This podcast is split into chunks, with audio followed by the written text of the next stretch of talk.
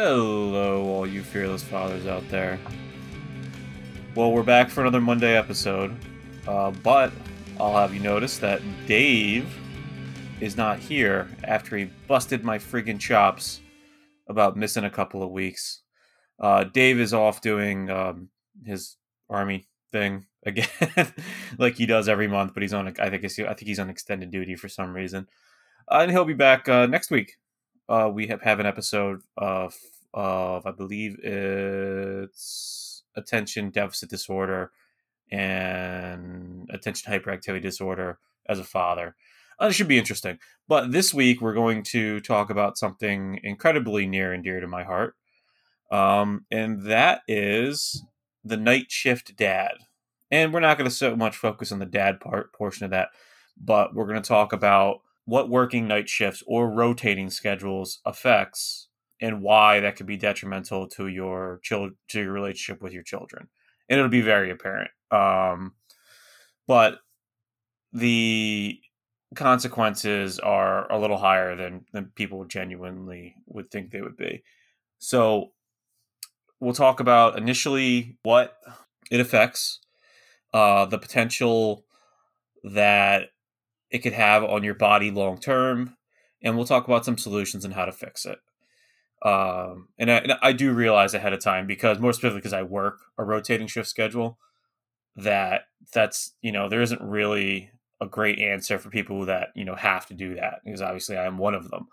But these are just you know this this episode is for awareness for people like me that you know I, I work basically like a police shift um, where I work uh, I think it's like eight days of the month night shift, and then I work an additional eight to ten days of the month day shift, and I work long shifts. I work like ten to twelve hour shifts as well.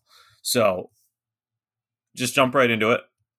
Um, the first thing we got to answer is what is a circadian rhythm?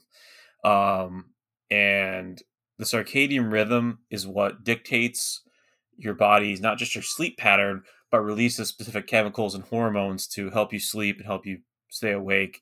Um, and when you start screwing with that, it really affects your ability to do all kinds of crazy stuff. so, like produce melatonin naturally, produce um, dopamine, uh, produce um, serotonin, things that your body needs on a regular basis just to you know level your level your mood out. When you start screwing with that kind of stuff in your day daylight in your day night cycle, it really it really isn't good for you, and it it it, it could potentially set you down this path um, to what we're going to talk about today. And you know, I, I'm oversimplifying it quite a bit, but you know, biologically, it, it's something that you should really, really attempt to keep on a normalized schedule. Um, and there's there's far more to this, and it's something you should definitely go look and check out, and you know, do a little bit of research on your own. But the point is, your circadian rhythm is incredibly important, incredibly important. And if you work night shifts like I do, um, mine's all jacked up. It really is. So let's let's just go ahead and talk about what uh, can happen if you have a jacked up circadian rhythm. All right. So if you have a jacked up circadian rhythm, it can cause uh, obviously insomnia. So your body doesn't know what to do and when to do it uh, because you you're up all parts of the night, and insomnia can cause a couple of things, but it's not nearly the worst condition you can get. So, for instance, insomnia can cause fatigue, uh, trouble concentrating and paying attention, um, you know, just general trouble retrieving memories. I've definitely had that issue before. Uh, makes you irritable, makes you moody, um, decreases your motivation and energy, and that can lead to a whole bunch of stuff too. So, like most mental health disorders, um, it's you know a rolling ball. It just keeps going. It just keeps going and going and going, um, and gets worse and worse and worse if you don't start taking action on it. Um, as soon as you realize you start having some of the symptoms, but there's another side to this, which is much, much, much more dangerous. So, increase uh, the risk of depression is obviously a thing that can happen because of what I just said. Um, it negatively affects your mental health. state um, after a long periods of time. And some people can do it. Some people can be night shift their entire life. Um, I'm slowly finding out I'm definitely not one of those freaking people. Um, and, and it, it, it can get really rough. But the other thing, the increased fatigue and stuff and irritability can cause uh, workplace injury. Yeah, the, the potential for that goes up tenfold because, you know, you're not yourself, you're not thinking straight sometimes and everybody has their nights. Everybody has their nights. They're just friggin' completely wiped. And this, you know, these things come with all the risks of like the anxiety depressive disorder. Um, so it can change your metabolism. Uh, and that's just once again, it's a body chemical thing. It increases your risk for uh, obesity and diabetes. Once again, once you start screwing with your metabolism, obviously these things can happen as well. Um, people don't eat as well. Stuff's not open like it normally is. I mean, I know I find myself hitting up the Wawa grabbing a sandwich um, a lot of the nights just because it's easy, um, and that's not great for me. Um, people drink uh, those those energy drinks um, just to fill themselves full of caffeine. I'm completely guilty of that, and you know, just generally not taking care of yourselves like you normally would, and, and this can increase your risk of gastrointestinal problems as well. Uh, night shift workers often have things like irritable bowel syndrome, or well, I wouldn't say Crohn's disease, but irritable bowel syndrome is a good one because you know just it's it's stress and bad um bad habits and like i said earlier suppressed melatonin. That's that's another one that that happens all the friggin time. And this is this is the big one here. So you're not out during the day and you're not absorbing the normal amount of vitamin d you would yeah out in the sunlight. And that boy that kid that can do a whole bunch of stuff. Um that could be the cause of your depression. It has the potential to start you down the road of heart disease. Um, and there are several cancers that can be um, that can be picked up from not having um, a constant supply of vitamin D in your body like you should. Um, I forget exactly what the numbers are, but I, I used to take uh, I think it was like three thousand or four thousand IU's. You you can't take too much of the stuff um, to supplement it, but I, I I did for a while. I think I'm on a thousand right now, I believe. I'll have to go look. But the the point is, um, I would prefer not to be supplementing vitamin D at all, actually.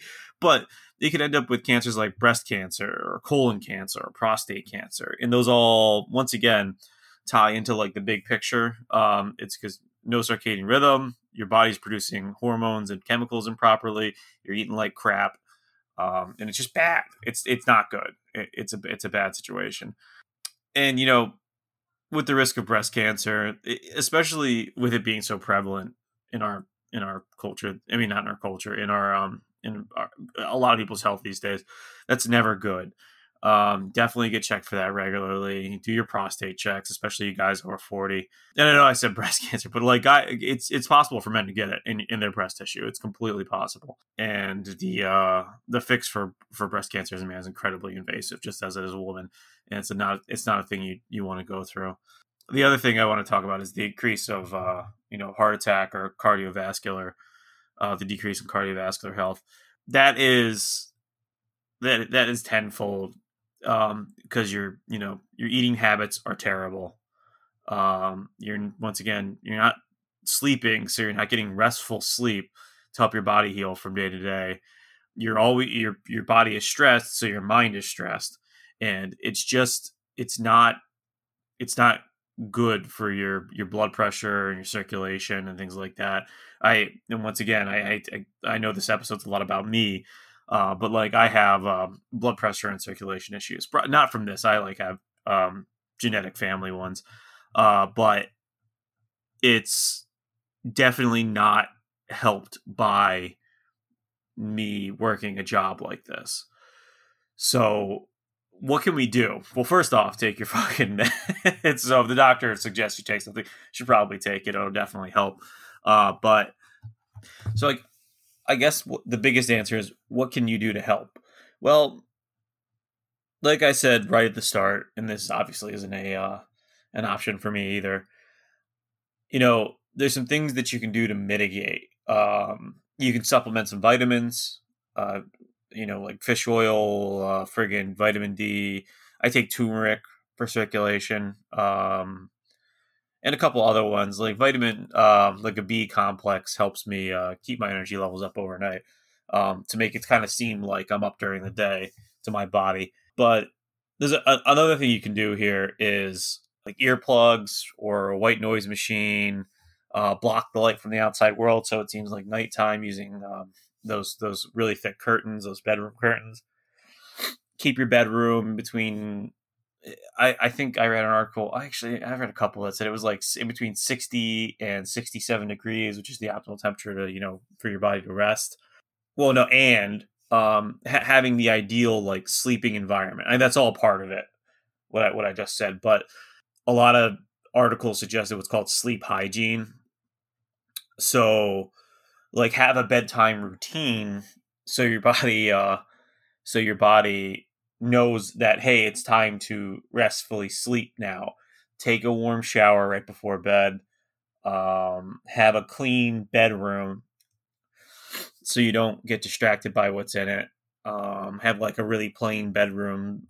Avoid alcohol and caffeine and any like heavy meals right before you eat, so your body's not doing anything crazy. Like a couple hours, honestly, and, and, and like once again, nothing I'm guilty of. Like uh, my drive from work is probably about 50 minutes, and at six o'clock in the morning. I, I'm guilty of stopping and getting a cup of coffee just to make the drive home, and then I'll get home and I'll be all buzzed up and wired and I won't be able to go to sleep for an hour or two. And that's that's not the right fucking answer. But you know, it, it's all about making your environment easier for your body to just shut down. Um, and it's if you do the same thing over and over and over again, your body will get into that routine and just shut down on its own eventually, and finally decide it wants to go to sleep. Obviously, this isn't a solution for everybody. Uh, the the the shift worker is just going to have to you know create their own routine but it's still doable obviously i, I do it every every month but uh, then again my schedule allows me to have like seven days off in a row as well which is which is really beautiful uh no but not everyone's not everybody's that lucky so and this can affect your your relationship with your kids and your significant other in, in a thousand different ways in a thousand like just like any anxiety depressive uh, mental health disorder, and we've talked about these to, to length. You know, getting irritated with your kids, and you really shouldn't because they're you know just kids. Uh, getting irritated at your wife or your significant other or your partner because it because of nothing that they've done, just because you're just so out of it. And you know, use all a lot of the, the tools that we've talked about in the past to uh, to deal with those things. But it's it's going to be hard because you're so exhausted all the time and your body doesn't know what's going on. So honestly, I think at the end of the day, you know, trying to work towards a job with a singular schedule or a job with a singular daytime schedule is, is the best um, op- is the best ideal idea is the best option, but that's not the option for everybody. So use those tricks um, that I've talked about today. Uh, if you have to use melatonin over the counter, then use melatonin over the counter. There's a couple other sleep aids, but once again, those are all habit forming. Um, it should only really be used um, in emergencies to you know get restful, meaningful sleep um, to reset your pattern. Um, now I do use them. On, what I use them for is to just reset. I don't use them every day because of uh, the implications of having to do that um, aren't good. So this was a uh, a quick one, a little PSA, if you will, um, for the hero dads out there that, that work the work the night shift uh, while you're all sleeping. I salute you, gentlemen. You guys really put in the work. Uh, it's hard. Uh, trust me, I know. And uh, you guys are great. Thanks for coming out. Thanks for listening. I'll, uh, I'll see you guys in the next one. Stay fearless.